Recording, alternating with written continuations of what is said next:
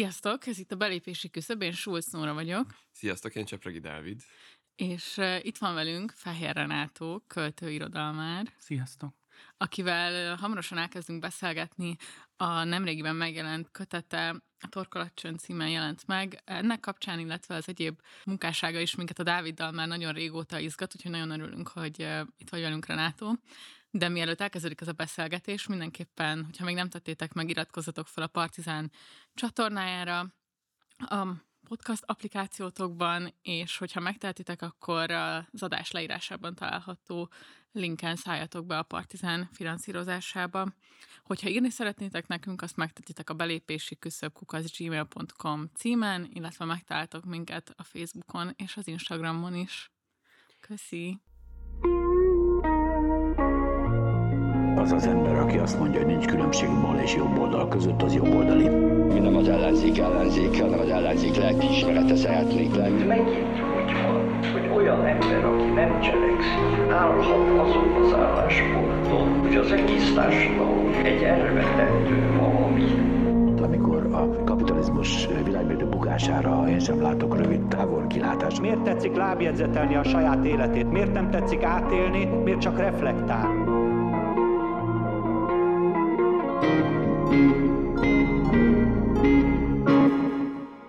Én is nagyon szeretném megköszönni, hogy eljöttél a podcastba. Először kicsit így arról akartalak téged kérdezni, hogy hogyha hallgatók nem tudják, akkor azért azt érdemes róla tudni, hogy, hogy amellett, hogy költőként tevékenykedsz, amellett van egy nagyon erős ha, nem is tudom, hogy miért a jó szó, de hogy egy ilyen történész, politika történész vénád, amelyen keresztül próbálod a magyar kultúra, a magyar kulturális elitnek a, a diskurzusait, fejlődését követni, és hogy mondanál egy-két szót arról, hogy, hogy hol találod meg ennek a kettőnek az ilyen organikus, organikus kapcsolatát.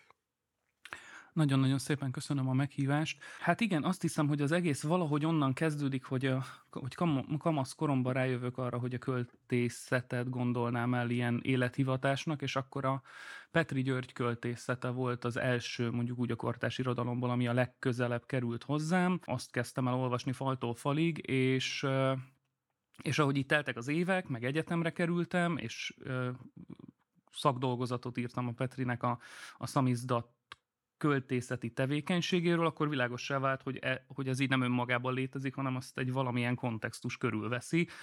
Baráti társaság, szubkultúra, mozgalom, a demokratikus ellenzék közege, és, és aztán úgy alakult, hogy konkrétan az irodalmi értelmezésektől, meg a Petri költészetnek a vizsgálatától egészen odáig tolódtam el a mesterképzés alatt, hogy a Beszélő című folyóirat folyóiratnak, szamizdat folyóiratnak, aminek a Petri a szerkesztője is volt, annak igyekeztem elkezdeni megnézni a politika történeti, vagy az ideológiai pozícióit, az ideológiai alapállását, és az egész dolgozatomnak, meg hát aztán a doktori egyelőre el nem készült doktori dolgozatomnak is az a hipotézise, vagy a, vagy a kiindulási pontja, hogy milyen politikai pozíciók, milyen ideológiai pozíciók határozták meg ennek a közösségnek a 70-es évektől a rendszerváltásig, meg ennek a lapnak a, a rendszerváltásig a szemléletét, és hogy mondjuk a rendszerváltás folyamatában azok az általam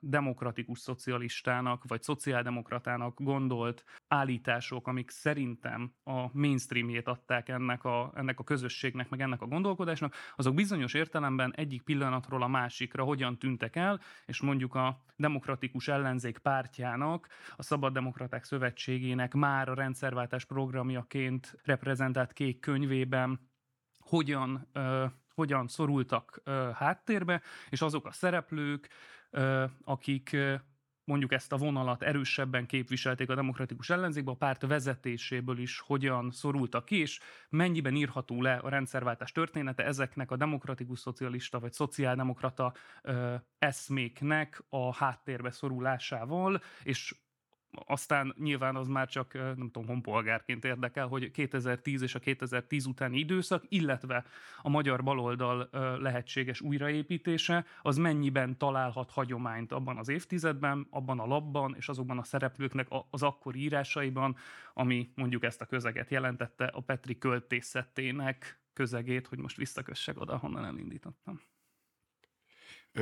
Mindenképpen folytassuk még ezt a szállat, viszont azt még el akartunk mondani a hallgatóknak, hogy most a beszélgetésben meg fogunk téged kérni arra, hogy olvas fel egy-két verset a kötetből, és akkor most gyorsan meg is kérnélek erre, hogy fel az első verset, és aztán, aztán folytassuk ezt a szállat, mert ebből nagyon sok minden különben kibogozható, amiről beszélni szeretnénk, és aztán kicsit közelítsük is a, a, a mostani kortás művészeti szcénához.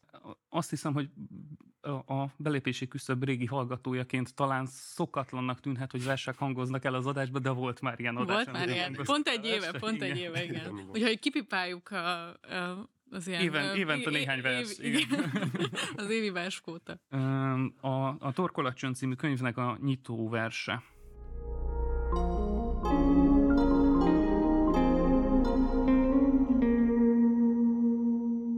Jöjjenek el, jöjjenek el mind az alagút szindrómás grafománok és a kurzor fölött hiába virrasztók. Jöjjenek a komplexusos közléskényszeresek, a sokat mondó a hallgatagok és a kérdő hangsúlyt elsuttogók. Jöjjenek a demens diszpécserek és a tátogó kóristák, a megafonba motyogók és a gége mikrofonosok, jöjjenek tolmácskabinból, call centerből, szinkronstúdióból, telefonfülkéből, süket szobából és gyóntatószékből.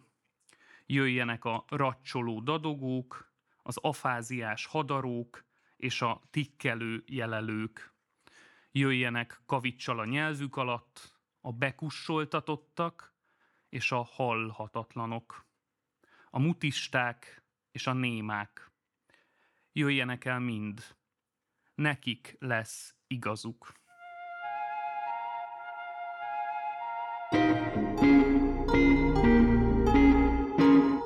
Nyilván így a Dáviddal egyébként ne, nem nagyon mérsékelten foglalkozunk, nem tudom, esztétikával, meg művészetértelmezéssel, és ebből a szempontból szerintem az egész kicsit ilyen konyha, konyhai lesz, Ja, ahogy mi, amihez hozzáállunk, de hogy ami nekem vagy így nagyon érdekes volt, szerintem amennyit így olvastam tőled már, meg, meg voltam egyébként a bemutatóján a kötetednek, és ott is, ahogy ez följött, hogy alapvetően én nagyon, olyan szempontból ilyen nagyon erősen kortársnak érzem a költészetedet, vagy ilyen nagyon szorosan kortársnak, hogy tényleg mennyire így arról, hogy ki mikor szólalhat meg, miről beszélhet, a nyilvánosságban mi, az, ami érvényes, vagy mi az, amit meghallgatunk, azt szerintem egy ilyen alapkérdés, és hogy nyilvánvalóan kötődik nagyon sok szálon majd arról is, amit, amit politikának értünk, vagy politikának gondolunk, de hogy ez szerintem, hogy ez engem nagyon érdekelne, hogy ez mennyiben érzed egy ilyen okés értelmezésnek, vagy hogy ezt mennyiben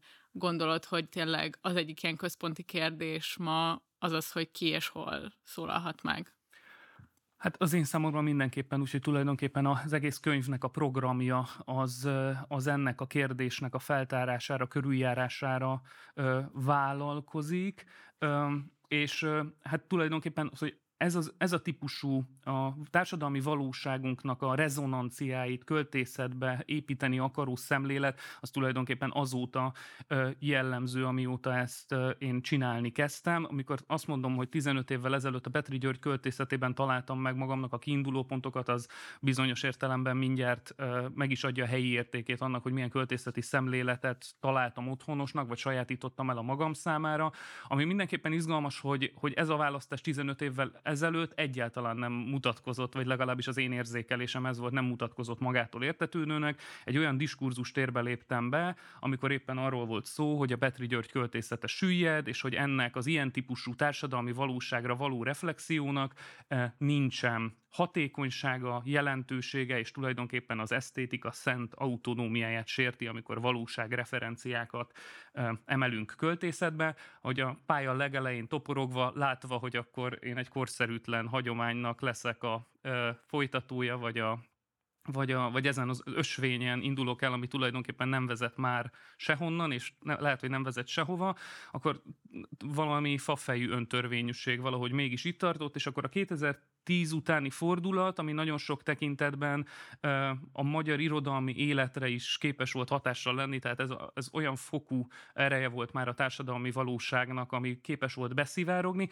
akkor létrejött egy politikai költészetről szóló vita, és akkor tulajdonképpen azok a diskurzusok, amik, vagy azok a, az a szemlélet, amiben így viszonylag egyedül éreztem magam, az így elkezdett megépülni abban a közegben, amit mondjuk fiatal magyar irodalomnak ö, hívunk, és mostanra azt érzem, hogy megérkezett tulajdonképpen az utánam következő generáció, ahol én, a, ahol én igazán otthonosan érzem magam, és azokat a, a 20-as, évek, 20, 20-as éveim elejé hiányokat, amik, amik köré tulajdonképpen nem tudott műhely, meg közös gondolkodás annyira épülni, egy-egy kivételtől persze eltekintve, azt most, most, most úgy érzem, hogy ez lehetséges, és Hát ami ezt a könyvet illeti, az meg, az meg ugye arra a kérdésre akarna valamilyen módon uh, reflektálni, hogy, uh, hogy, hogy egyfelől milyen az elnyomásnak a korszakos tapasztalata. És nekem egyre inkább az a benyomásom, és ez a, nem csak az elmúlt tíz évnek a tapasztalata, hanem uh, különböző teoretikus szövegekben ez már sokkal korábban előkerül, hogy az elnyomás az tulajdonképpen már nem azon a módon működik, ahogy azt korábban elképzeltük, hogy megfoszt a szavaktól, hanem persze aként is, vagy szűkíti a nyilvánosság tereit, de, de azért van egy másik technikája is, ami, egy, ami, ami talán még hatékonyabb, hogy mondásra kényszerít, hogy folyamatos mondásra kényszerít, hogy folyamatosan véleményt kell formálnod, ki kell fejezned magad, meg kell osztanod, amit gondolsz, akkor létezel, ha mondasz valamit, és nyilván ezzel nem csak a politikai rendszer játszik, hanem a politikai rendszert támogatja meg. Az a digitális környezet, ami a közösségi média politikai kihasználtságából is adódik, vagy ami ilyen politikai rendszereket generál, ezt az irányt most nem uh-huh. tudom eldönteni, de a Facebook ugye azt a kérdést teszi fel, hogy mi jár a fejedben, és folyton mondanod kell valamit ahhoz, hogy a létezésedet bizonyítsd. Mert ha az ismerőseik ismerőseid nem tudják, hogy mondtál valamit, akkor nem látszódsz, tehát nem létezel,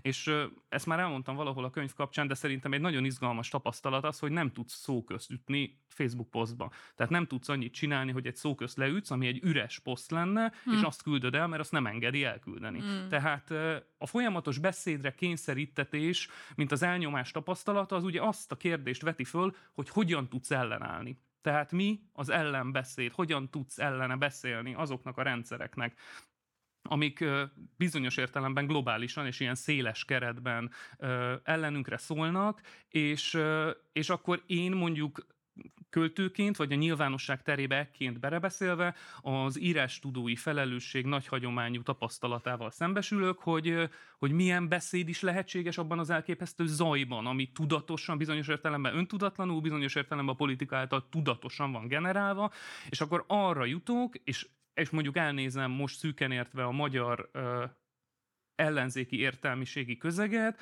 hogy az írástudói felelősség mantráinak, meg ennek a folyamatos beszédnek az elsekélyesedése köszönt be a, a, az elmúlt évtizedben, hogy nagyon-nagyon sokszor megint hol tudatosan, hol öntudatlanul tulajdonképpen csak egyrészt ventilálás, másrészt valami politikai kreditszerzés, az írás tudói felelősség, mint megszólalás, és akkor azt az elitkritikát, amit én ezzel kapcsolatban elgondolok, és ami mentén egyébként új, új politikai közösségeket képzelnék el, ahhoz kell poétikai ajánlatot megképeznem, és a poétikai ajánlatot paradox módon a hallgatás poétikájában, meg a hallgatás politikájában találtam meg.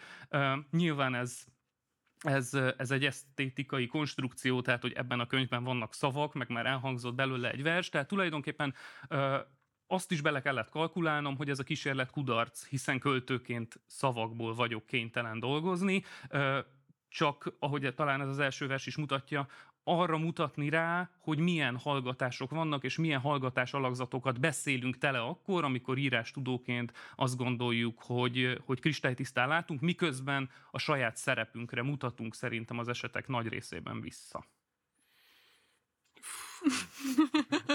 Bocsánat. Nem, nem, nem, nem. Csak hogy most így gondolkodok, hogy szóval én pont azért akartunk elhívni, hogy ezekről beszéljünk, csak most azon gondolkodok, hogy ez most ilyen nagyon sűrű volt valószínűleg, és, és nyilván ö, szeretnénk kicsit szerintem szétszálazni. Ja, persze, persze. Én amúgy én annyit akartam hozzátenni, ha már konyha, Igen. mit mondtál? Konyha, Konyha esztetizálás, hogy nekem a Tarbélának a Werkmeister uh, Harmónia című filmje jutott eszembe különben erről a versről, ahol hasonló, szerintem nagyon-nagyon hasonló program van, különben nem csak abban a filmben, hanem a Tarbélának a teljes életművében, amit én, nem tudom, lelkes tinédzserként nagyon-nagyon kedveltem, és ezt egy ponton nagyon utáltam, mert úgy értelmeztem, hogy így esztetizálja a, fe- a szegénységet, de azt hiszem, hogy van egy olyan értelmezése, és ezért is, ezért is nagyon vagy nekem nagyon-nagyon erős volt a párhuzam ezekkel, mert van egy olyan értelmezése, hogy pont az elnyomás és az elnyomás nem csak szellemi, hanem ilyen materiális környezete és, és, a, és, a, és a rossz materiális környezetből fakadó szükségszerűségek teszik olyanná az embert, amilyen. És ez, egy, és ez azt hiszem, hogy szóval tényleg a konyhában érzem magam, de hogy de hogy nekem ennyi volt, a, vagy ez volt a kapaszkodóm, és most, hogy különben ezt elmondtad, ezzel sokkal jobban értem azt, hogy, hogy miért találtam ezt a párhuzamot, viszont közben meg is kérdőjeleztem azt, hogy ez egy legitim párhuzam, mert sokkal többet mondasz ennél. És különben nekem azért, hogy én azért szeretek mostanában ö, beszélgetni ilyen dolgokról, mert soha előtte én nem is voltam annyira nyitott erre, meg nem is volt erre, szóval ez nem én magyarázkodásként mondom, hanem a perspektívámat akarom csak nagyjából átadni, hogy számomra így az az érdekes ebben az egész diskurzusban, és különben kicsit úgy érzem, hogy viszont van egyfajta ilyen veszély is ebben, hogy ha bár egy, egy vers, hogyha megmagyarázzuk, akkor, akkor tényleg ezt az egész jelentés, csoporti jelentést és, és programot így át tudja adni a befogadóban. Na de hogyha nem magyarázzuk meg, akkor mennyire sikeres, vagy mennyire lehet sikeres egy ilyen esztétikai, meg politikai program, és, és egyáltalán ki az, aki amúgy ennek a közönsége. Én azt gondolom, hogy, hogy az a működés, amit az íróasztalnál végezhet el valaki, aki költő, ez esetben mondjuk én, az, hogy semmilyen, semmilyen külső körülménynek, vagy megfelelési kényszernek nem kell jelen lennie. Most Mhm. a megfelelési kényszert azt úgy mondom, hogy például a, a közérthetőség, mint elvárás, szóval hogy a legöntörvényűbben találni nyelvet azoknak a tapasztalatoknak, amelyek a közös tapasztalataink, leg- legalábbis engem csak is azok az irodalmi művek érdekelnek, amik a társadalmi valóságról és az itt és mostról akarnak valamit mondani. Nem azt mondom, hogy ez egy kötelessége az irodalmi műnek, ugyanakkor azt gondolom, hogy minden irodalmi mű ebben az értelemben politikai és a társadalmi valóságunkról szólal meg, akkor is, ha nem beszél expliciten arról. Viszont ezekhez a tapasztalatokhoz nyelvi formát, meg nyelvi eszköztárat találni, azt a legöntörvényűbb módon ö, tehetem meg. Ö, és ebből létrejön valamilyen, valamilyen produktum. Azokban a helyzetekben, amikor mint egy szekunder irodalomként vagyok megszólítatva, tehát hogy beszélhetek arról, hogy ebben a könyvben szándékom szerint mi történik, ö, akkor azt gondolom, hogy kötelességem, vagy felelősséggel tartozom az olvasó felé az iránt, hogy ha ti kíváncsiak vagytok a véleményemre, és egy ilyen helyzet előáll, akkor akkor a legelkötelezettebb, meg a leglelkesültebb módon próbáljam megvilágítani azt a vállalást, ami olvasóként és szerzőként közös vállalásunk tud lenni, mert hogy igenis, a nyilvános térben megszólaló beszéd az, amit csinálok, ekként politikai gesztus, ekként közös ügy. Ö, Úgyhogy, úgyhogy nem tudom, hogy, nem tudom, hogy, hogyha ezáltal közé, közelebb kerülhetsz olvasóként ahhoz, amit én ezzel a furcsa kódoltsággal, amit úgynevezett irodalomnak hívunk, és amit ráadásul ennek az idegen nyelvnek, mint irodalomnak a beszédhibájának hívunk, költészetben csinálok, akkor ez egy fordítási gesztus ö, tud lenni a, a, a, a részemről, ö, és akkor utána az a kérdés, hogy ezek a nyilvánosságban megszólaló szövegek, legyenek ezek versek, vagy legyenek ezek más típusú, vagy más műfajú szövegek, ö, hogyan tudnak hozzájárulni ahhoz a közös gondolkodáshoz, ami alapvetően ennek a programnak a szándéka. Egyébként az, hogy én a program kifejezést használom, amikor arról beszélek, hogy mi akar lenni ez egy könyvben, az megint tíz évvel ezelőtt egy ilyen bosszorkány üldözés jellegű ügy lehetett volna, vagy nekem az volt az érzékelésem az irodalmi életben, tehát hogy ilyen direktséggel a saját beszédpozíciódról, meg a, a közös ügyekhez való hozzászólásról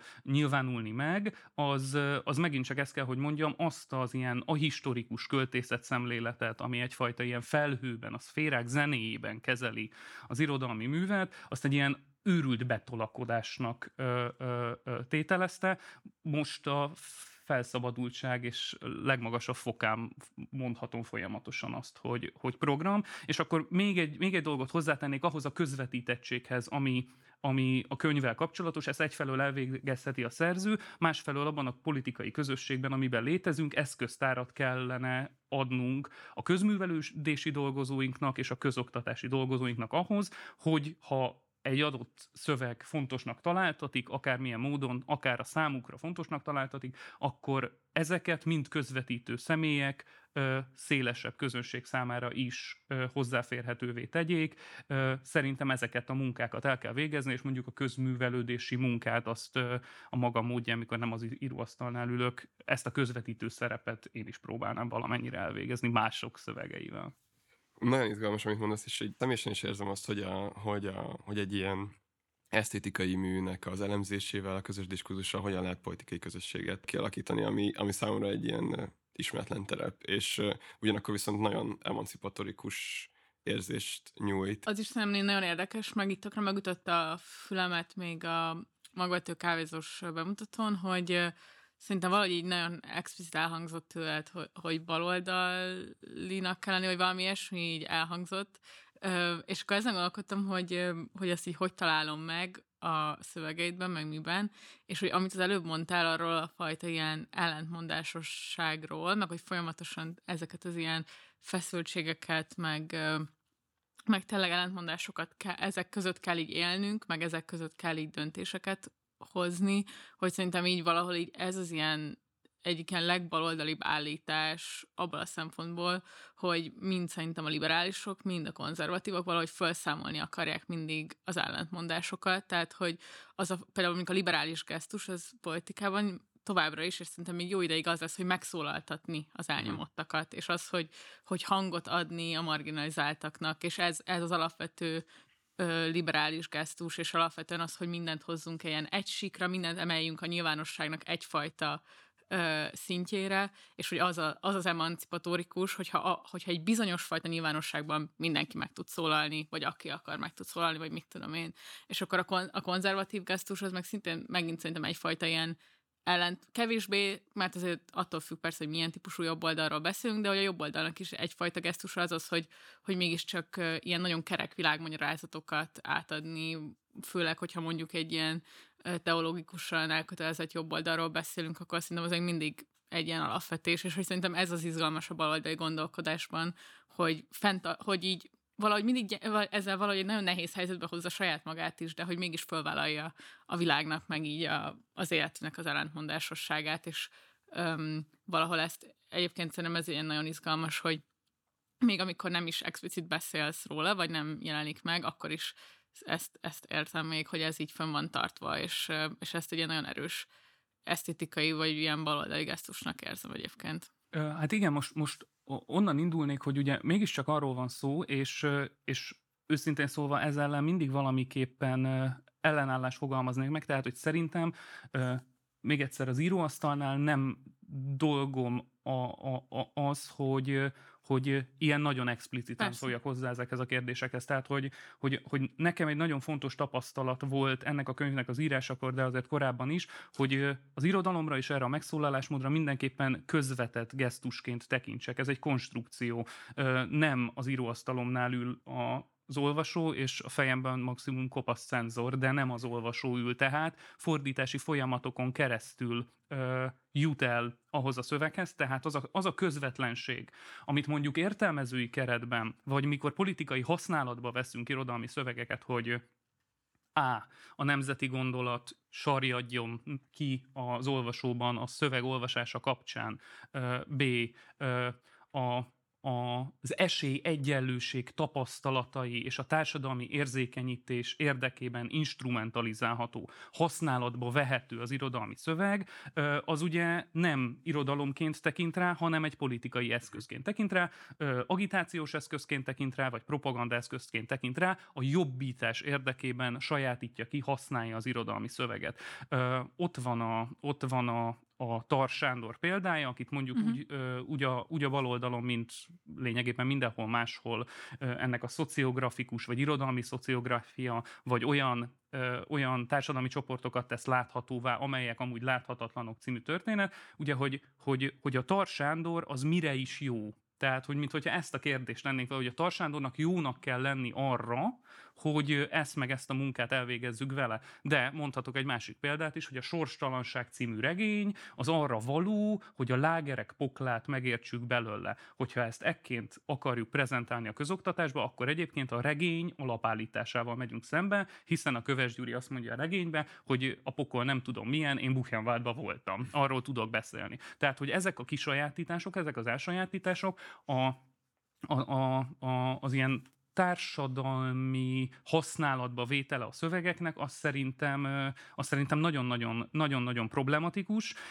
és ennek, ennek ugye van egyrészt a befogadói oldala, de van, a, van a, az alkotói oldala is, amikor az alkotó gondolja azt, hogy ezt a közvetettséget felszámolva a maga közvetlen, explicit tapasztalatában lehet beszámolni társadalmi tendenciákról ezt a ezt a VR the World esztétikának szoktam hívni, tehát, hogy ugye, ha, ha, ha Barbara Streisand szomorú, akkor, akkor jól laknak aznap az etióp kisgyerekek, és egyébként, hogyha végigolvassuk azt a szöveget, akkor, tehát, hogy, hogy ugye semmilyen ö, művészeti kódoltság, bonyolultság, mediális reflexió és újraformálás nincs az üzenet tekintetében, Igen. tehát az idő szerint hát az Egyesült Államok elnöke mondjuk Ronald Reagan, szóval hogy ő nem biztos, hogy, hogy ilyen üzeneteket fogalmaz meg, de hogy a, a, a Barack Obama üzenetei és a, ennek a szövegnek az üzenetei azok szó szerint pontosan lényegében mm. tudnak ugyanazok lenni.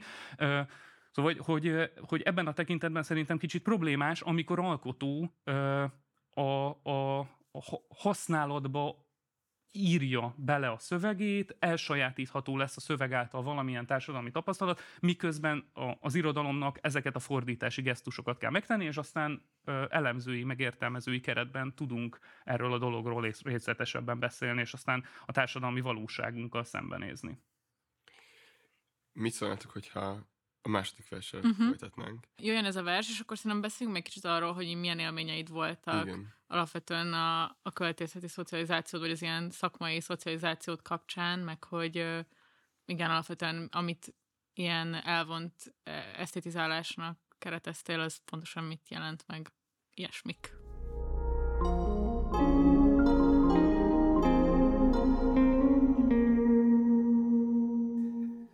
A Magyar Irónia háza.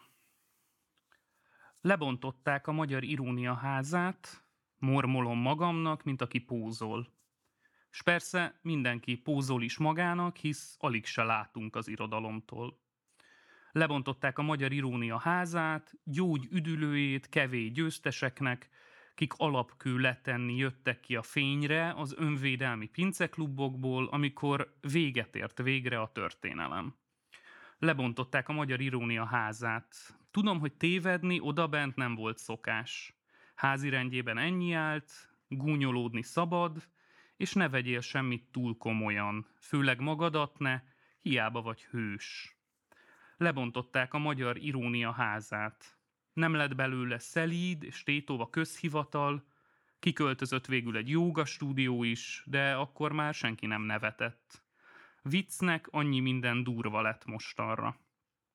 Lebontották a magyar irónia házát.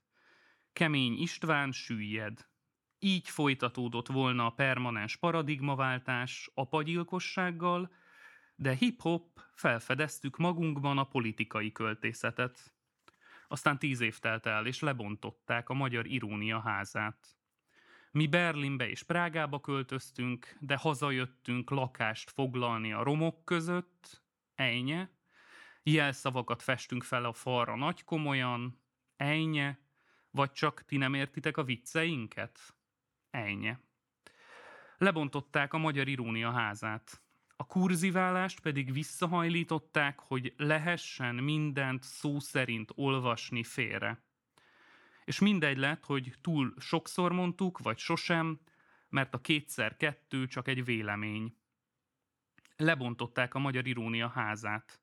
De végül is már tényleg mindenki unta, és a belgáknak. Igen, a belgáknak sem maradt többé szöveghely, a bölcsnek hit, álnaív, lefordíthatatlan cáfolatokra. Lebontották a magyar irónia házát, s mi egymáson, egymáson kérjük számon, kik csinálták.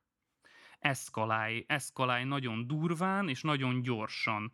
Üzenjük meg annak, aki elkezd ki szűk szavusodni a családból. Lebontották a magyar irónia házát, persze lehet, lehet, hogy mindez része a hanyatlásnak. El kell siratni, hogy aztán kiküzdhessük önmagunkat újra. Mítoszunk és szifink az eljövendő századforduló. Lebontották a magyar irónia házát. Egyszerű lenne azt mondani, hogy gentrifikál a bosszú. De hát ezt meg mindenki rávágja azonnal, mindig és mindenre, felelőtlenül. Hogy telik be egy korszak. Te szóltál róla, előre, egyedül.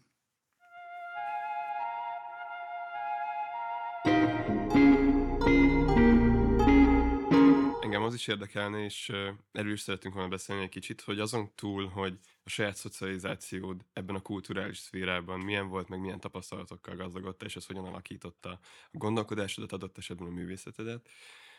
Te is utaltál már arra, hogy van egy fajta apolitikusság, sőt antipolitikusság ebben a szférában, és ráadásul ez a, azt hiszem, hogy talán népi urbánus ellentétként ismert leginkább, de hogy van egy kétosztatúság is. Szocializáción túl milyen történeti okokat látsz erre az ellentétre, és erre az antipolitikus, apolitikus attitűdre, és hogy különben az utóbbi jellemzie mindkét csoportot? Azt hiszem, hogy, hogy és mondjuk ez a szocializációs része ahhoz képest, ami 15 évvel ezelőtt volt, sokkal-sokkal jobb ez ügyben ö, a helyzet. Tehát, hogyha az apolitikusságot vagy az antipolitikusságot azt egy abóvó rossz dolognak ö, tételezzük, vagy, vagy, vagy azt gondoljuk, hogy igenis része kell, hogy legyen a politikai közösségünk, meg a, meg a, meg a mm, mindenféle közösségünk formálásának az, hogy, hogy, hogy reflektálunk arra, hogy milyen politikai erőviszonyok, dinamikák vesznek minket körül, nem csak szellemi, hanem a szó materiális értelmében is, tehát hogy hogyan szerveződik az a művészeti mező,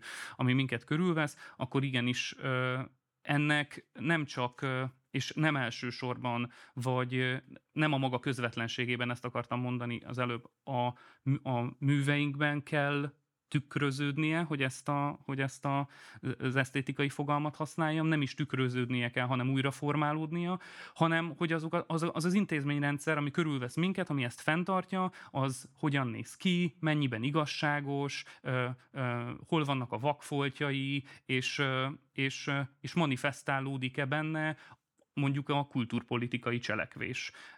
Vagy eltartjuk magunktól ezt az egészet, mondván a politika az a politikusok dolga, és alkotóként, irodalomszervezőként ehhez nincsen közünk. Az a dolgunk, hogy e-mailt írjunk és beszélgessünk könyvekről valahol a felhőben. Szóval szerintem ez ügyben sokkal jobb a helyzet, és, és, és az egy nagyon fontos kérdése úgy az irodalmi, irodalmár értelmiségnek, mint a nem irodalmár, hanem más típusú értelmiségnek, hogy, hogy a, hogyha ellenzékiként vagy a NER-nek kitett szereplőként gondolja el magát, vagy a közösségét a NER-nek kitett közösségként képzeli el, akkor amúgy milyen apró munka van elvégezve, ha nincs lehetőség interjúkra, és nincs lehetőség Facebook posztokra. Most megint ugye a mondásnak a, a, az ön céljához megyek vissza, hogy mire is szolgál a mondás, tehát milyen közösségépítő gesztusok vannak akkor, amikor, amikor nem szólítatnak meg interjúba. Amikor nem lehet kiírni a Facebookra, hogy eddig és ne tovább, felháborodom, tehát vagyok, vétkesek közt cinkosak néma, és most már elég, mert megint átlépték a vörös vonalat. És ezt reggelig tudom folytatni ezeket a példákat, hogy viszonylag nagy gyűjtésem van ez ügyben, hogy, hogy, ö, hogy hogyan is lehet kikerülni a valódi politikai cselekvést, tehát milyen olyan közösség, hogyan építünk közösségeket, milyen közösségeket építünk, és milyen kérdésekre válaszolunk.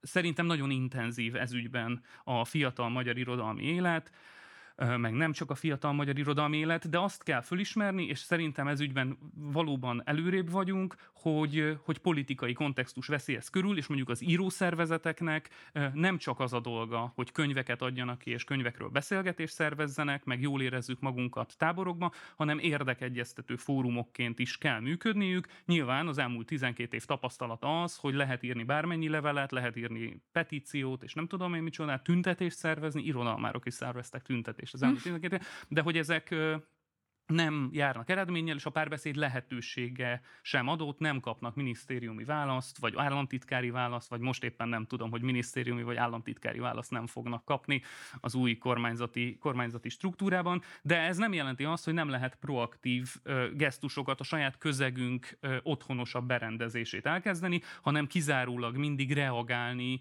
ö, a, a retorikailag reagálni arra, ami, ö, ami történik a a, a NER kultúrpolitikájában. Azt hiszem, hogy abban közös volt a magyar irodalom, hogy a 90-es évek tapasztalata, és kicsit az előbb felolvasott vers mondjuk ide mutat vissza, ha nem is, ha nem is volt az egész közegre az irónia, ir, irónián, iróniának a gesztusa a legjellemzőbb, hogy, hogy valóban egy ilyen, az, hogy a, a, a, a művészettől, az esztétikai autonómiától függetlennek képzelte el a, az irodalmi életet.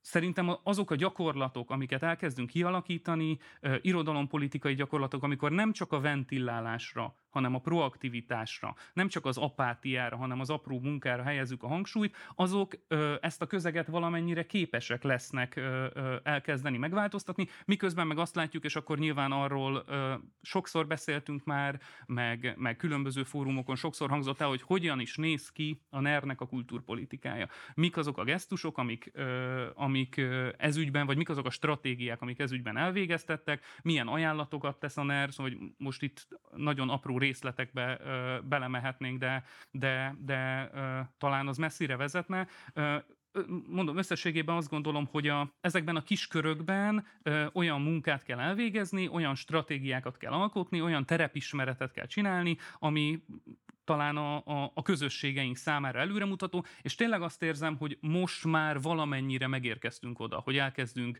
a politikai tér egyik elemeként gondolni arra, ami, ami, a, ami a magyar irodalom, de szerintem ez a mainstreamben még mindig nem, nem nincs jelen már, mint hogy a, a közgondolkodásban. Csak egyetlen példát akarok mondani, itt ülünk a, a péntekesti partizánnak a, a díszlete mellett, mikor itt volt Sebestyén Balázs, akkor ugye azt hangzott el az egyik leg követettebb magyar ö, celebritástól, vagy személyiségtől, vagy nem tudom, hogy a bicikli az nem politikai kérdés. Mondtam azt, hogy Igen. túl sokat kattogsz a politikán, és el kéne menni biciklizni. És a bicikli nem politikai kérdés. A biciklinek kormánybiztosa van Révész Máriusz személyében, és ugye mondjuk a főpolgármester támadási felülete vagy fontos programpontja az a biciklihez kapcsolódik, tehát nem nagyon látok a biciklinél kevésbé politikai kérdés ma, de csak ezzel csak azt akarom illusztrálni, hogy, hogy, hogy a közgondolkodásnak még mennyire, még mindig nem része az, hogy bele vagyunk vetve egy itt és mostba, egy korszakba, és annak mind-mind, minden kérdésének vannak ö, politikai, politikai vonatkozásai. De egyébként arról mit gondolsz, mert szerintem azért itt is van egy ilyen nehezen feladható kérdés, hogy a, mégiscsak az a fajta ilyen presztízs, amivel a magyar irodalom szerintem valamennyire, akkor is, hogyha politikát akar csinálni, amivel ö, operál, az szerintem jelenleg még mindig azért alapvetően az ilyen esztetizáló, vagy, vagy az, eszt, az esztétikát kiemelten kezelő ö, műveknek az alapjára épül. Tehát, hogy mégiscsak van egy korszak, ami talán, nem tudom, így valamilyen módon posztmodernek lehet levezni, a- magyar irodalomban is, amikor tényleg megjelennek olyan személyiségek, tehát én, ha Eszterházi Péter valamiről megszólalt, az mindenkinek egy orientációs pontot jelentett, Öm, nyilvánvalóan azért, mert hogy mögötte egy milyen típusú munkásság állt, stb. stb.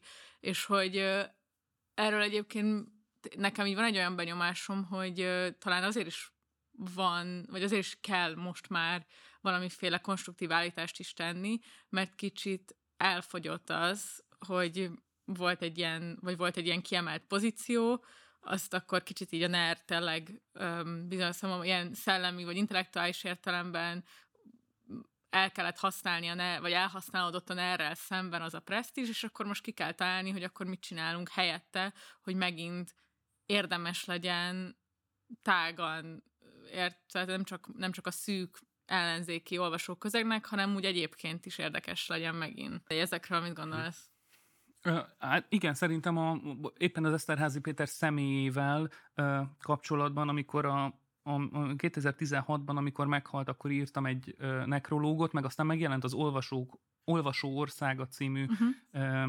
utolsó nagy publicisztika válogatása, és arról is írtam egy szöveget, és ott, és ott azt hiszem, hogy az, az volt az állításom, hogy, a, hogy ez a típusú értelmiségi pozíció, vagy az értelmiségi, mint kapuőr, vagy az értelmiségi, Igen. mint presztis pozíció, az tulajdonképpen az ő személyével megszűnt. Nem az ő halálával szűnt meg, szerintem már korábban megszűnt, de hogy a, hogy az ő személye az, az még valamennyire ezt fent tudta tartani, vagy ennek a látszatát fent tudta tartani. Szerintem ez, ez, ez alapvetően már nincs, teljesen más lehetőségekbe kell gondolkozni, és amikor picit ironizálok azzal, hogy az írástudói felelősségnek a pozíciója hogyan próbál túlélni, vagy nem is tud róla, hogy túl próbál élni, de hogy a, működteti a 30 éve jól bevált uh, mantrákat, akkor picit valószínűleg ennek a kapuőr szerepnek, vagy a, a, a, a megszűnésében van benne. Tehát, hogy a 90-es években esemény az, hogyha egy eszterházi publicisztika megjelenik az élet és irodalomba,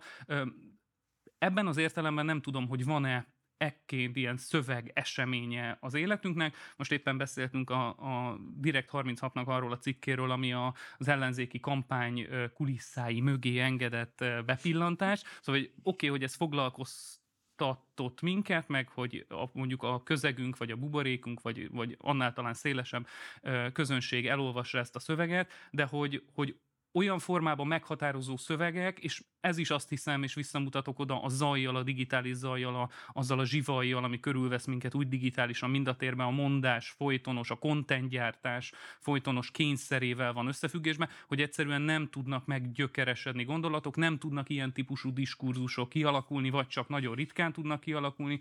Az értelmiségi diskurzusok jelentős része átkerült ö, szerintem a Facebook komment szekcióba, meg a különböző közösségi ö, média felületek komment szekciójába, ami nagyon-nagyon kivételes esetben tud alkalmas lenni arra, hogy közös gondolkodást termeljen ki, hanem mindig valami félre, félreviszi, kimozdítja. Szóval, hogy ebbe, ebben az értelemben is azt látom, hogy nem lehet fenntartani ezeket a presztis pozíciókat. Nyilván készülnek el ö, szövegek azzal kapcsolatban, hogy a magyar elit, a magyar kulturális elit az hogyan is néz ki. Kristóf Lucának jelent meg a, a Kultúrcsaták című könyve talán 2021-ben vagy 2020-ban. Az egy nagyon izgalmas képet ad erről, de hogy valójában azért a végkövetkeztetésben mégiscsak az látszik, hogy azok a ö, kultúrharcok, vagy azok a, a mondjuk a, a, az értelmiségi osztályt ö, ö, ö, meghatározó kérdések, hogy ki a Nemzeti Színház igazgatója, ki az új színház igazgatója, ezek a típusú kérdések egyszerűen nem adaptálódnak szélesebb társadalmi közös, közönségre, és a kulturális elit vezető pozícióban lévő figurái, azok nagyon sokszor a jelentős részük nem ismert a széles társadalmi közegek számára. Tehát Fekete György, hogy most az egyik oldalról, és Nádas Péter, hogy a másik oldalról is mondjak egy figurát, a reprezentatív mintás felmérés alapján 40 körüli, vagy 35 körüli százalék, bocsánat, most nem emlékszem pontosan a számra, érnek el egy széles társadalmi közösségben. Alföldi Róbert és Kulka János pedig, akik vezetik ezt a listát, 90 körüli ismertséggel. Ugye ők mind a jobboldali, vagy a Fideszre szavazó, mind a baloldali közösség számára meghatározó kulturális elitbeli figurák, tehát a, a szélesebb közvéleményt nem befolyásolják azok a kulturális harcok, amik mondjuk úgy Alföldi Robert, mint egyébként Kulka János körül is uh, uh-huh. lezajlottak. Szóval hogy ezek valójában, hát most nem mondanám azt, hogy a, hogy a, hogy a, hogy a, a, a mi kis uh, pocsolyáink, fűtött medencéink, vagy nem tudom mi a megfelelő metafora, de hogy, hogy valójában nem ekként kell feltenni ezeket a kérdéseket, hanem és amennyiben mondjuk baloldali kultúrpolitikát képzelünk el, vagy egyáltalán képzelünk el kultúrpolitikai ajánlatot, legyen az akár uh, liberális is. Én nekem az volt a meggyőződésem április 3-at megelőzően, hogy nincs ilyen ajánlat, sem liberális, sem baloldali, sem semmilyen, akkor mik azok a kérdések, amikre fókuszálunk, hogy a elit diskurzusokat képzünk-e meg, mikor kultúrpolitikáról beszélünk, vagy képesek vagyunk, és ekként utaltam a közművelődési rendszerre, képesek vagyunk tágasabban, a közönséget is bevonva, nem csak az alkotók finanszírozási lehetőségeit bevonva beszélni kultúrpolitikáról. Egyébként csak egy zárójel, hogy szerintem amúgy az azért nagyon vicces, hogy vagy én egyetértek, hogy ezek az ilyen megszólalás események megszűntek, de hogy uh, csak ilyen partizános szempontból nekem még nagyon szórakozható, hogy uh, például a Fekete Győr interjút, vagy a, vagy a Márki Zajnak a, az elhíresült interjúját, hogy így valahogy mégis az értelmiségi közeg szeretné azt gondolni, hogy egy-egy ilyen pillanaton múlnak dolgok, és hogy egyébként azért teljesen egyértelmű, hogy nem, de hogy mégis valahogy van egy ilyen át, nyilván most már az online térben, meg a videós térben, meg mit tudom én, de hogy szerintem még mindig van egyfajta ilyen, szóval ez a séma, hogy valaki mond valamit, vagy valaho, valamiféle szöveg, vagy ilyen szóbeli aktus történik, és akkor az eldönt egy, egy politikai kérdést, azt szerintem még mindig megvan, vagy abból még így nem sikerült legalábbis az értelmezések vagy az interpretációk szintjén ki, kilépni. Ha felismerjük, hogy ez a szövegcentrikus gondolkozás valójában a baloldali kultúra lehetőségén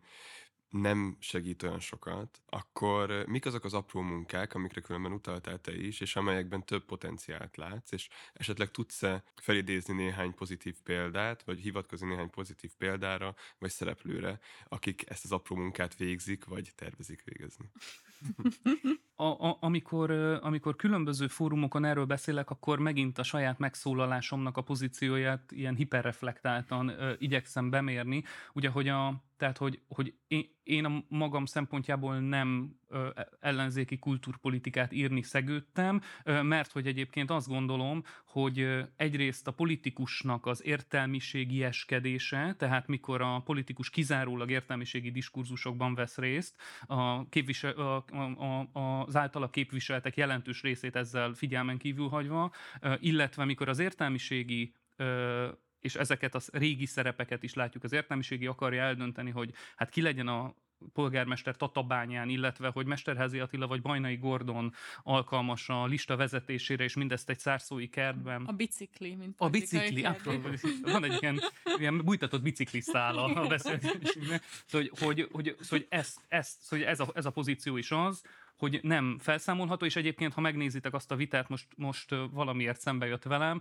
hogy ugye nem politikai érvek hangzottak el az ügyben, hanem hát nekünk értelmiségiként ez a világlátott üzletember szimpatikusabb, mint a másik, akinek viszont van ö, szervezeti háttere, úgynevezett magyar szocialista párt. Na mindegy, hogy hogyan, milyen politikai éles látással döntött az idő szerint a, és a... ez a vita mennyire sokszor visszajön, igen, vagy most is igen, éppen, ez igen. nagyon durva egyébként. Igen, hát most, a, most az MZP-t egyik hétről a másikra igazából megkoronázta az értelmiségnek a nagy része, aki előtte a Karácsony Gergely támogatta mindenfajta ilyen ideológiai reflexió nélkül. Hát meg ez a, meg szerintem a hatházi vita is ez alapvetően az, hogy hogy mi az, ami az értelmiséget érdekli, és mi az, ami meg politikai szervezettség. Na mindegy. Igen, igen, de azt hiszem, hogy tényleg, hogy mind a két szerep felfogást érdemes tisztázni. Ugye engem ez ügyben az utóbbi illet, tehát hogy értelmiségiként nem azt gondolni, hogy én most akkor ö, ö, meg tudom mondani, vagy én írnám meg a, a, a kultúrt. Viszont, ahogy érdekegyeztető fórumoknak nevezem az írószervezeteket, érdekképviseleti szervezet teknek gondolom az írószervezeteket. Én annak idején a ma már nem létező József Attila körben is viszonylag sok konfliktust vállaltam az ügybe, hogy ne könyvklubként, hanem érdekvédelmi szervezetként gondoljon ez az intézmény magára. Azokat a politikai, kultúrpolitikai meccseket viszont szóval így, hogy eleve kell, kell megvívnia. Ezeket a közvetítő szerepeket ö, látom inkább, hogy, hogy egyfelől milyen tudás termelődik meg akár elméleti szinten is, viszont az elméleti tudások adnak-e egyébként ajánlatokat, amit aztán majd a politikus fordít közpolitikára, és világnézeti alapon fordít közpolitikára, tehát nem általában kell kultúrpolitikát csinálni, hogy akkor legyen több ösztöndíj a költőknek, hanem hogy, hogy, hogy hogyan, is, hogyan is néz ki ez világnézeti keretben, kiket szólít meg az adott kultúrpolitika. Tehát inkább ilyen közvetítő szerep lehetőségét látom, és az egyik az ez a kulturális hozzáférésnek a kérdése, hogy hogy amikor kultúrpolitikára gondolunk, akkor, akkor csak azokra gondolunk, akiknek már van színházbérletük, vagy akiknek egyelőre csak BKV bérletük van. És nyilván, szóval nem, nem azt mondom, hogy érted, hogy karavánt kell szervezni, hogy akkor most a, a külkerületekből is mindenki a Katona József Színházba és az Örkénybe töltse az idejét, mert ugye ez sem tehát, hogy ez sem maga a kulturpolitikai vízió, vagy egy kulturpolitikai ajánlat, hanem hogy megteremtem a kulturális hozzáférésnek a feltételeit, és, és eljuttatom a megfelelő helyekre, és egyébként azok a, azok a kollégák, akik láthatatlanul dolgoznak a magyar kulturális iparban, közművelődési dolgozóként, művelődés szervezőként, stb. szerkesztőségi titkárként, akiknek nélkülözhetetlen a szerepük. Én csinálok egy Hévis című folyóiratot, és ö, voltak mindenféle kihívásaink az elmúlt, elmúlt években, és az látszott, hogy, hogy nem a nem a költők hiánya, nem az írók hiánya, nem a nyomda hiánya, ami persze most úgy tűnik, hogy egy nagy kihívást jelent, mármint a papírárak és a stb., de hogy a szerkesztőségi titkár hiánya, tehát az az ember, aki csak e-mail címként létezik, és olyan fokú adminisztratív munkát végez el, amire egyébként alkalmatlanok vagyunk, hogy ő mennyire fontos szereplője annak a kulturális iparnak, és mennyire nincs rá amúgy figyelem, és a közművelődési dolgozó közalkalmazotti státuszának megszüntetése ö, is ebbe az irányba mutat, tehát a kulturális termelésnek milyen ellehetetlenített pozíciói vannak, szóval amikor kulturpolitikáról beszélünk, akkor nem csak arról beszélünk, hogy nekem Fehér Renátóként meg tud-e jelenni a könyvem, illetve illetve hogy a kosúdiasoknak elég apanázs érkezik-e, hanem ez viszonylag viszonylag szélesebb mező, tehát mondjuk erre fókuszáltan gondolnám felhívni a figyelmet a kulturális hozzáférés mellett. Vannak olyan alkotók, olyan művészek és olyan szerkesztőségi titkárok, akik nem Budapesten élnek, tehát vannak ebben az országban, akik Szombathelyen, Kőszegen, Mátészalkán és Gyoma Endrődön fejtik ki a művészeti tevékenységüket, mely nyilvánvalóan nem árazza be azt, hogy az milyen művészeti teljesítmény.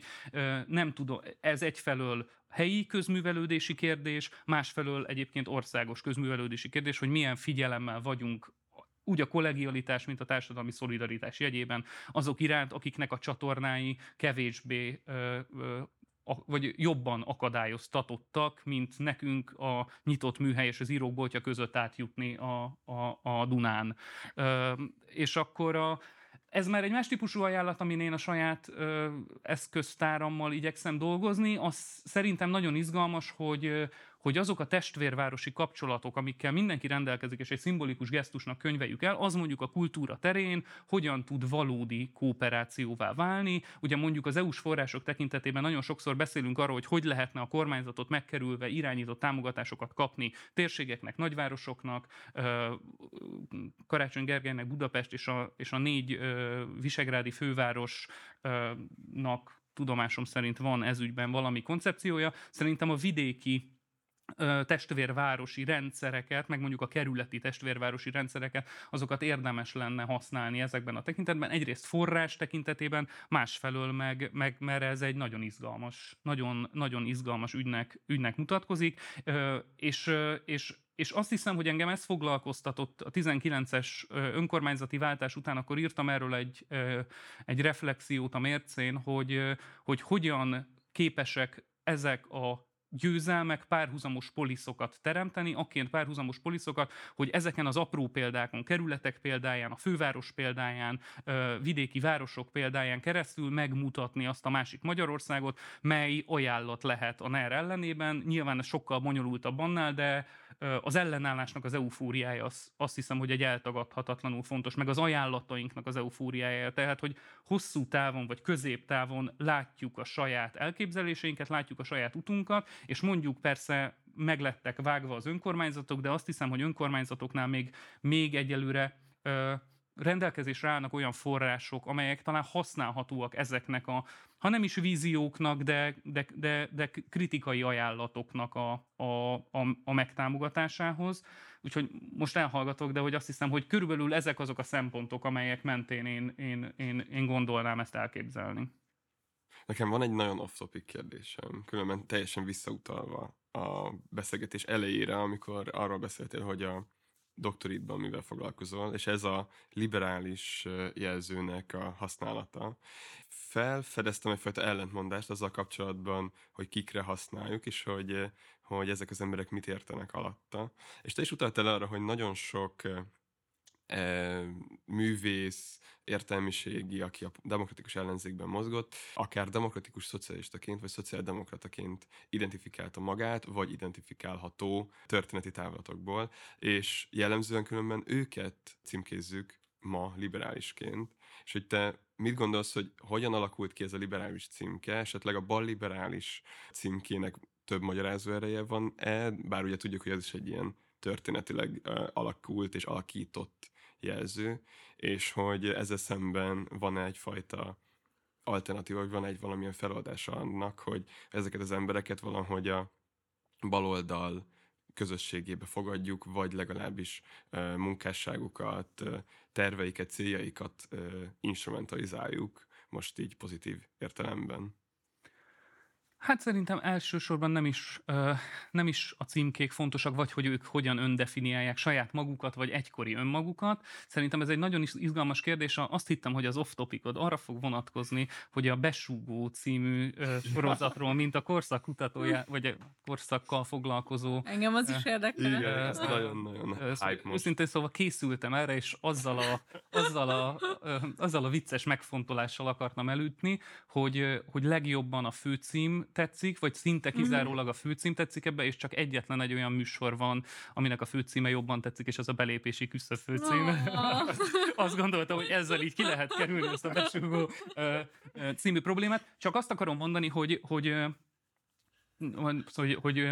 Szerintem nagyon jó. A besúgó, mint példa erre nagyon jó. Én, én szerintem nagyon hogyha elemezzük azt, hogy mi a probléma a besugóval, akkor szerintem erre a liberális, bal-liberális, demokratikus, szocialista rendszerváltás környéki ilyen identitásformálások és alakulásokra is, meg az egyfajta ilyen államszocializmus tabosításával kapcsolatos problémákra is nagyon jól rá lehet menni. Szóval, bocs, hogy félbeszakítottam, de folytasd. De ezért is akartam hozni, egyrészt, hogy elmondjam ezt a kis kedvességet másfelől, meg azért, hogy szóba hozzam, hogy, hogy, hogy amikor, a, amikor a, a, a Hodosár Róza, aki ugye részes a demokratikus ellenzéknek, ö, azt mondja, hogy az első rész után szinte nem tudta tovább nézni, hiszen nem érzi, hogy, hogy, hogy ez ez, ez valóban az lenne, ő nem a történelmi hitelesség, hanem a személyes élettörténet felől mesélne, ugye akkor felmerül a kérdés, hogy, hogy, hogy, tehát, hogy róla kell -e szólnia, az ő életéről kell -e szólnia.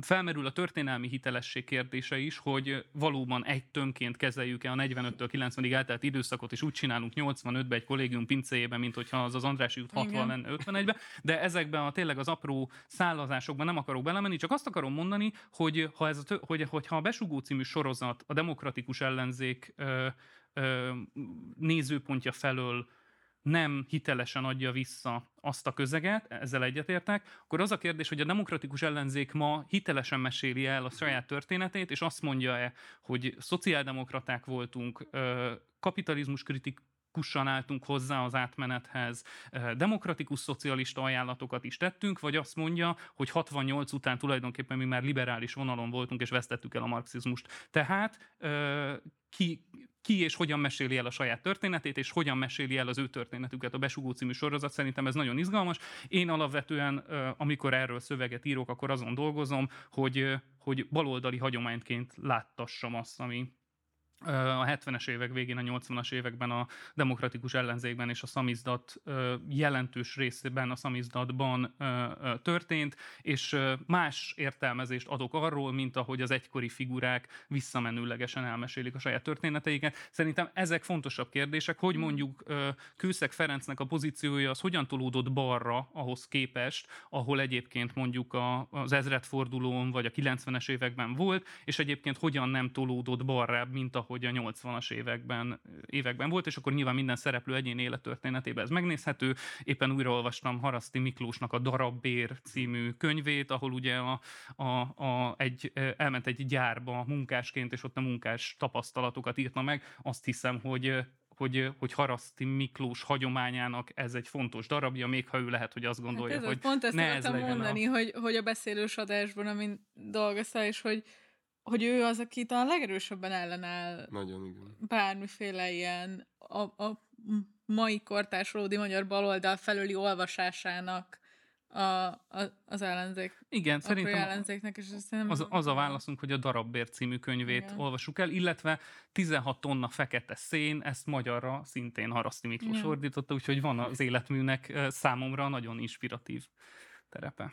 Az én körömben is egy csomóan azért tisztelik a harasztit, mert hogy tudják, hogy van egy maoista múltja, különben a Demszkivel, meg Igen. ezzel a körrel együtt, és hogy, és hogy erre a legkíváncsiabbak, hogy ez különben hogyan nézett ki, és mi volt az a pont, amikor azt mondták, hogy ez egy működésképtelen stratégia. Hát számomra nem a maoista korszaka a leg, leginspiratívabb, ugyanakkor azt is, szóval hogy szerintem az is nagyon izgalmas, hogy a, Nem kell itt egyiskedni. Nem, nem, nem, nem, nem, csak pont ez az ilyen, szóval pont, jó, nem, nem azt akartam mondani, hogy leginspiratívabb, mert valóban nem az a leginspiratívabb, hanem hogy a leg inkább ilyen érdekesebb, vagy ilyen, le, a, a normálisban leginkább Persze, ki. És hogy főleg úgy, főleg az az ellentét, hogy volt egy maoista időszaka, és most meg igazából, hogyha liberális szót használnak, akkor nekem sokszor a Halaszti Miklós jut eszembe leghamarabb. De hogy, de hogy értitek, hogy mire gondolok, hogy ez az ellentét, ez, ez nagyon, nagyon furcsa és izgalmas. Szerintem forduljunk rá a harmadik versedre, ami a Néma köztársaság címet viseli.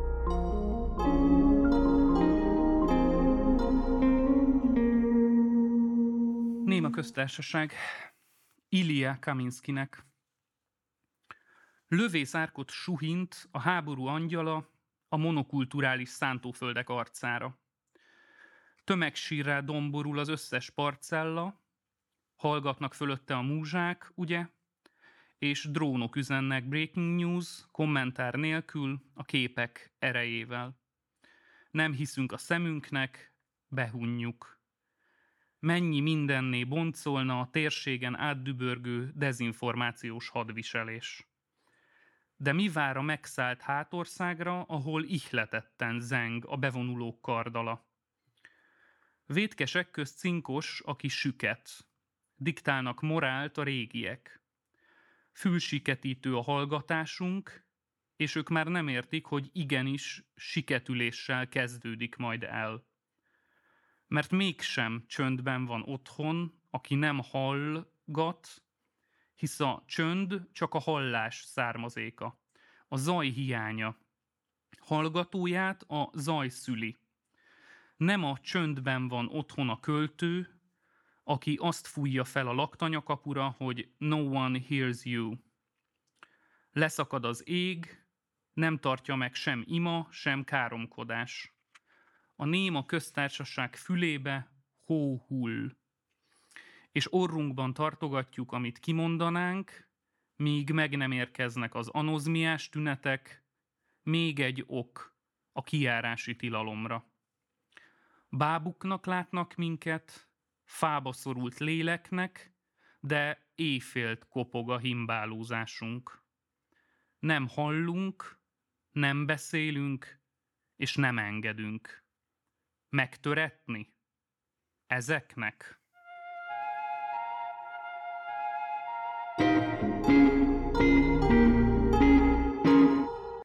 Ez egy nagyon szép keres szerkezetet okozott igazából, mert az elején arról beszéltél, hogy a hallgatás, az, a hallgatásnak a programja az, ami áthatja a költészetet, és annak a, lehetetlensége, hogy ezzel elérjünk igazából változást, és igazából nem is tudom, hogy mit mondjak. Hát az, hogy, vagy szerintem az, ugye, hogy ez a zár, vagy ez, a záróvers? Mm, nem. Nem. De hogy, hogy a talán ez az, ami a legkurrensebb, vagy nem, és hogy hogy erről mi a nem tudom gondolatod, hogy, hogy ennyire így a jelenre reflektálva írni, nem? Vagy hogy sz- szerintem egyáltalán úgy, mármint, hogy szerintem a közéleti írásnak az egyik ilyen nagyon nehézsége az, hogy el használódik, vagy hogy, vagy hogy nagyon érvénytelenedik nagyon gyorsan, és hogy nem tudom, erről milyen gondolataid vannak, hogy mégis ezzel próbálkozni, meg hogy közben azt, az is, azt is mondod, hogy ezzel próbálkozni kell. Mikor azt mondom, hogy a 2010 utáni időszakban a magyar irodalomnak is lett egy fordulata, akkor azért egyfelől lett egy politikai költészeti vita, meg hogy ez a kérdés elkezdett beépülni mondjuk a, a, az ilyen közösségi gondolkozásban, hogy politikai kontextusban létezünk, vagy politikailag lakozik a magyar irodalom is. Volt ennek egy olyan tendenciája is, hogy, hogy, hogy elkezdődtek politikai versek íródni, vagy ilyen direkt politikai versek íródni, olyan életművek is ebben a tematikában szólaltak meg, amelyekre ez korábban nem volt jellemző. Szóval, hogy mintha nem organikus kifejlése, hanem egy ilyen nem nagyon szeretem a trend szót, de hogy egy ilyen trend jellege alakult volna ki, szóval, hogy hirtelen mindenki ö, észrevette, és, vagy sokan észrevették, és vers témává tették a budapesti hajléktalanságot. Uh-huh. A szegénység tematikának ez a fajta konjunktúrája az elmúlt tíz évben erősen jellemző. Erre egyfelől lehet azt mondani, hogy, hogy maga az a korszak teremti meg a hajléktalanság kriminalizálásával, az elszegényedés mértékével, stb.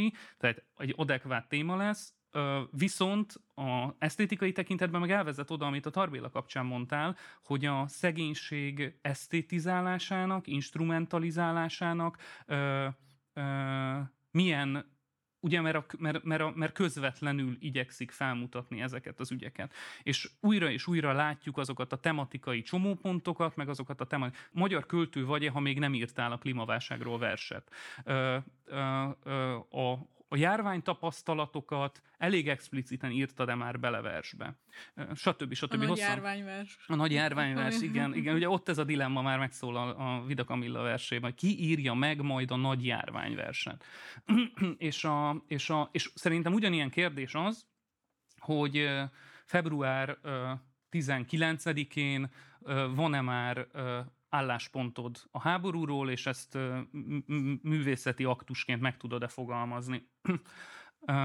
Ez a szöveg az Ilian Kaminskinek van dedikálva, aki egy odesszai származású ukrán-amerikai költő, akik a családjával kb. 20 évvel ezelőtt hagyták el Ukrajnát, tehát nem, nem, nem ennek a, a, a mostani háborúnak, vagy az inváziónak a, a, a kapcsán, és megjelent egy Death Republic című könyve, verseskötete 2019-ben, ahol számomra nagyon inspiráló volt, mert valami erős rokonságot láttam az ügyben, hogy, a, hogy nem hallani, mint az ellenállás gesztusa, egy, egy, hát egy izgalmas ilyen megszállás történet, egy város megszállás története van megírva, és, és, és a, a, a, a siketség, mint az ellenállás, hogy nem hallom a megszállókat, hiába mondanak bármit a megszállók, hogy ez hogyan lehet poétikai eszköz. Ugye engem ez a másik irányból a meg nem szólalás, mint ellenbeszéd, vagy a jelnyelv, mint ellenbeszéd, a vízjel, mint ellenbeszéd ö, ö, foglalkoztatott, és, ö, és több szöveget is fordítottam 2020-ban ebből a kötetből, amik a,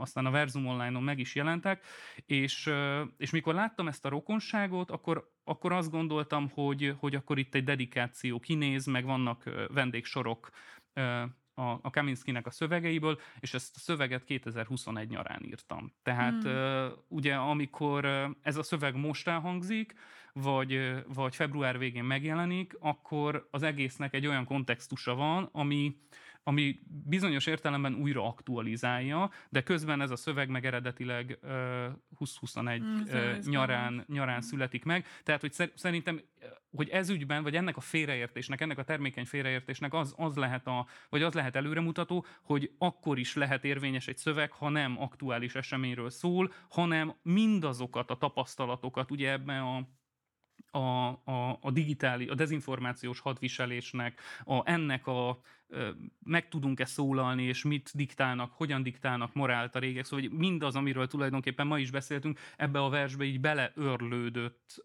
örlődtem, hogy örlődjön bele 2021 nyarán, de ugye most az olvasati lehetőségek teljesen máshol vannak, viszont egyszer reméljük majd megint nem ezek az olvasati lehetőségek lesznek a legközvetlenebbek, és akkor a kötet egészében is uh-huh. látszani fognak azok a bekötöttségei, ami mentén ez, ez megszületett annó.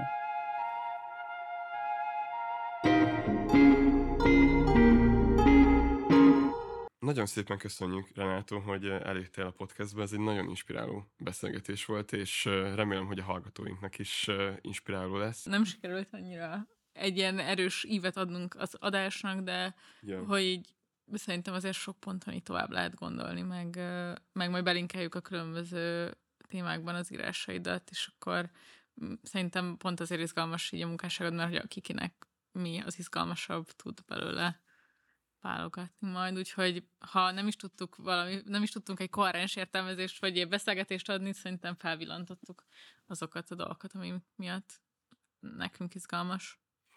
És még egyszer, hogyha szeretnéd támogatni a Partizánt, akkor ennek a lehetőségeit megtalálod a leírásban, ezt Patreonon tudod megtenni, mi pedig nagyon örülünk annak, hogyha írsz nekünk e-mailt, vagy bekövetsz minket Facebookon, Instagramon, az e-mail címünk az belépési küszöbkukat gmail.com, Facebookon és Instán pedig belépési küszöb néven találtok meg minket. Köszi, sziasztok! Sziasztok! Sziasztok!